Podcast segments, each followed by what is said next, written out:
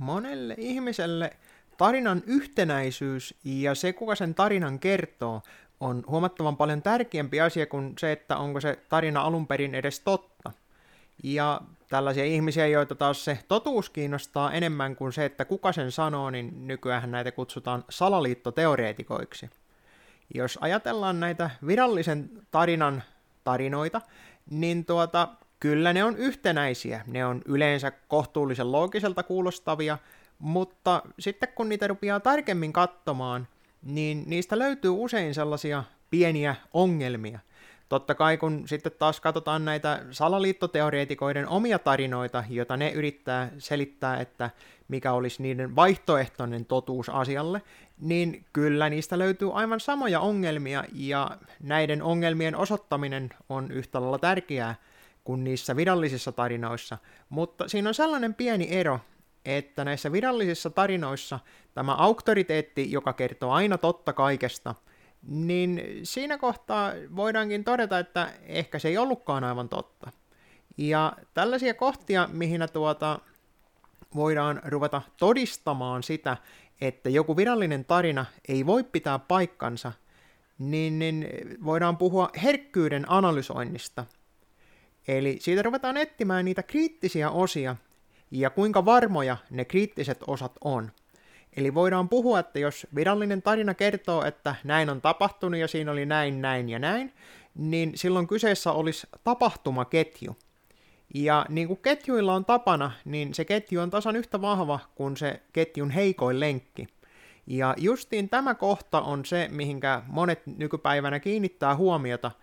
että ruvetaan etsimään niitä virallisia tarinoita ja katsomaan siinä ketjussa olevia asioita, mitä on kerrottu, missä järjestyksessä asiat on tapahtunut ja mikä asia pitää tapahtua ennen toista, että se koko tapahtuma on mahdollinen.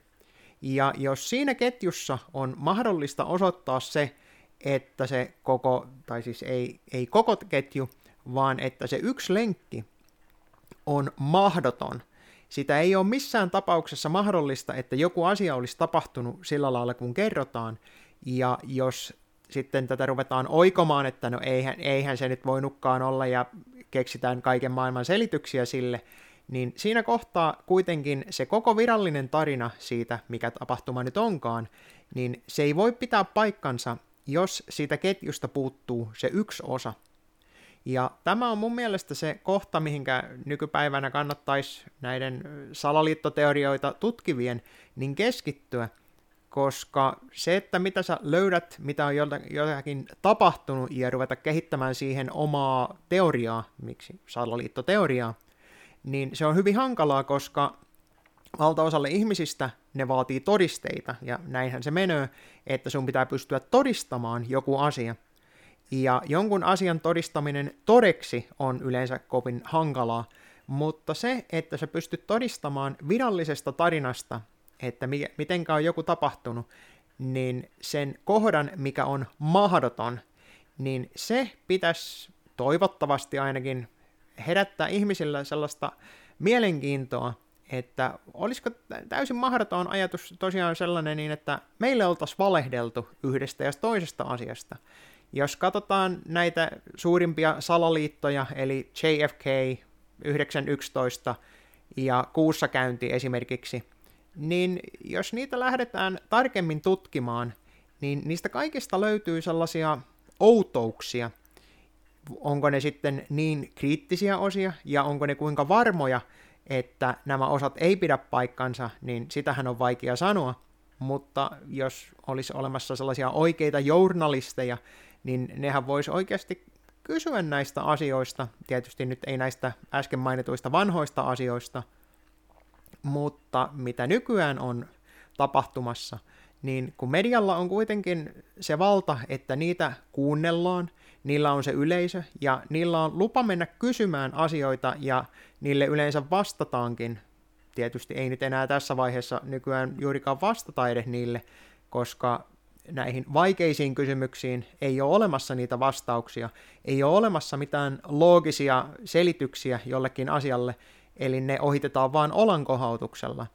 Mutta justiin nämä tarinoiden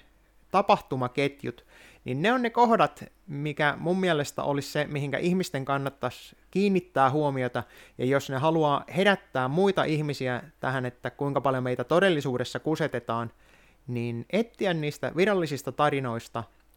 ne heikoimmat lenkit, osoittaa ne niin, että niitä ei voida kiistää, että tämä ei voikaan olla näin, että se tavallaan se katkee se koko tarina siinä, ja jos tämän pystyy osoittamaan niin, että se virallinen taho ei pysty sitä oikomaan, niin silloin se koko tarina muuttuu kyseenalaiseksi, ja silloin järjellä varustettu ihminen tietysti muuttaisi sitä mielipidettä,